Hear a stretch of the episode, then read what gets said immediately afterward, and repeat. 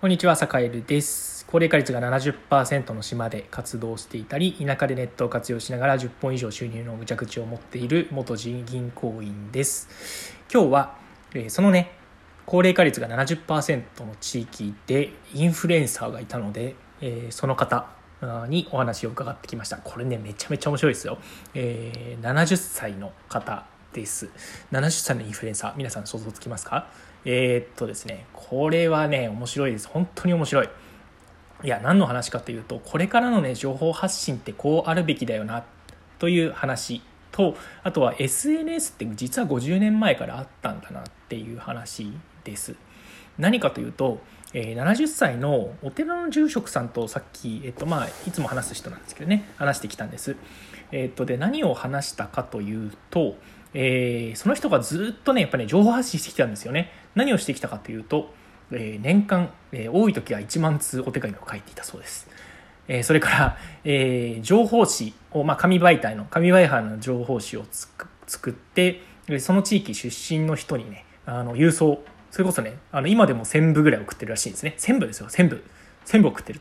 ということを地道に、え、数十年間やり続けていると。その結果何が起きてるかというと、その人の周りには今もすごくたくさんの人がいて、まあ、リアルのつながりというかあの、まあ、場所的には離れてるんですけどそのね70歳のお寺の住職さんが日本全国津々浦々こうねあの行く、えー、実際に行くとねやっぱり20人とか30人集まるんですよどこの地域に行っても。それこそあとはね、海外とのつながりも持っていて、えー、それこそ山口県の島なんですけど、山口県の島出身の人だったり、えー、もともとね、漢訳移民で島から、えー、ハワイに渡った人が多かった島だったりするので、ハワイに縁があったりするんですけど、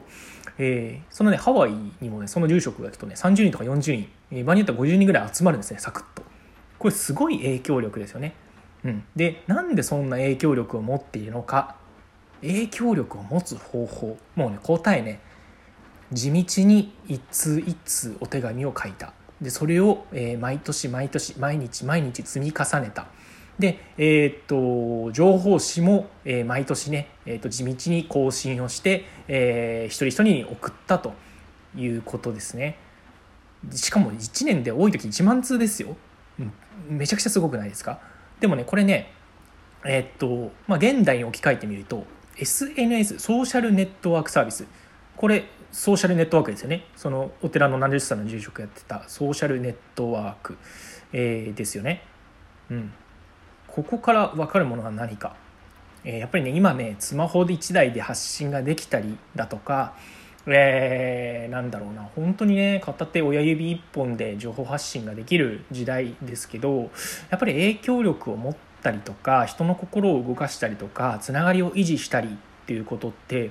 やっぱり地道な一本一本の発信だよなと。でなおかつ今って、えっと、SNS っていう形でフォロワーという数字がねあの見えやすくなってるんですけどやっぱりそのアカウント一つ一つの裏側にいる人をもっと意識しないとダメだよなと思いましたやっぱりねその影響力って一朝一夕につくもんじゃないしあのなんだろうな小手先のテクニックじゃないしえー、本当に地道な一歩一歩の積み重ねだなっていうふうに思わされた出来事だったので、えー、この出来事をシェアしたいなと思います。なのでねこれからの時代みんなみんながみんなね結構ね発信発信といって、えー、と SNS だったり YouTube だったりで発信する時代になっていくんですけど結局ねやることってお手紙を出してたその時代から変わらないかなというふうに思っててそういうこう根底にある価値観みたいなのをあのお手紙だったりそのね紙の情報誌を出してた時から何ら変わるものではなくって、えー、なんだろうなそういうことを大事にできる人がこれからあの本当の影響力というのを持っていくんじゃないかなということをこう一周回って、えー、思った次第です、えー、なのでねあのこのラジオ聞いてくれた、えー、そのあなたぜひねあのまあリアルでお手紙書けとは言わないんですけど、えー、それこそね、Twitter とかインスタとか、YouTube とか、えー、Facebook、いろんな SNS ありますけど、えっ、ー、と、ソーシャルネットワークって何だろうっていうのをちょっとね、もう一度考えてみてもらうといいのかなと思います。僕はね、まさにね、あの、その住職を見習って、あの、一人一人とのつながり、アカウントの裏側にある人とのつながり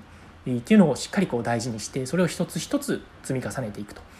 えー、それがひいては、えーと、影響力とか、えー、自分が困った時に助けてもらうとか、えー、はたまたなんかこうねあの自分がいいなとか幸せだなと思うつながりにつながっていけばいいかななんていうことを思っていたりします。はい、で最後に、えーとね、ちょっとねそれに加えて面白いというかねすごくいい言葉を聞いたので、えー、と紹介しようと思います。えー、そのね70歳の住職が1万年年間1万通ね手紙をか多い時に、ね、手紙を書く住職が言ってたんですけど、えー、孔子の言葉を意識してると「えー、近き者喜び遠き者来る来たる」ですね。もう一度言うと近き者喜び遠き者来たる、えー、何かというとえー、っとなんていうかね情報発信ってねやっぱりより普段知らない人に届かせたいとか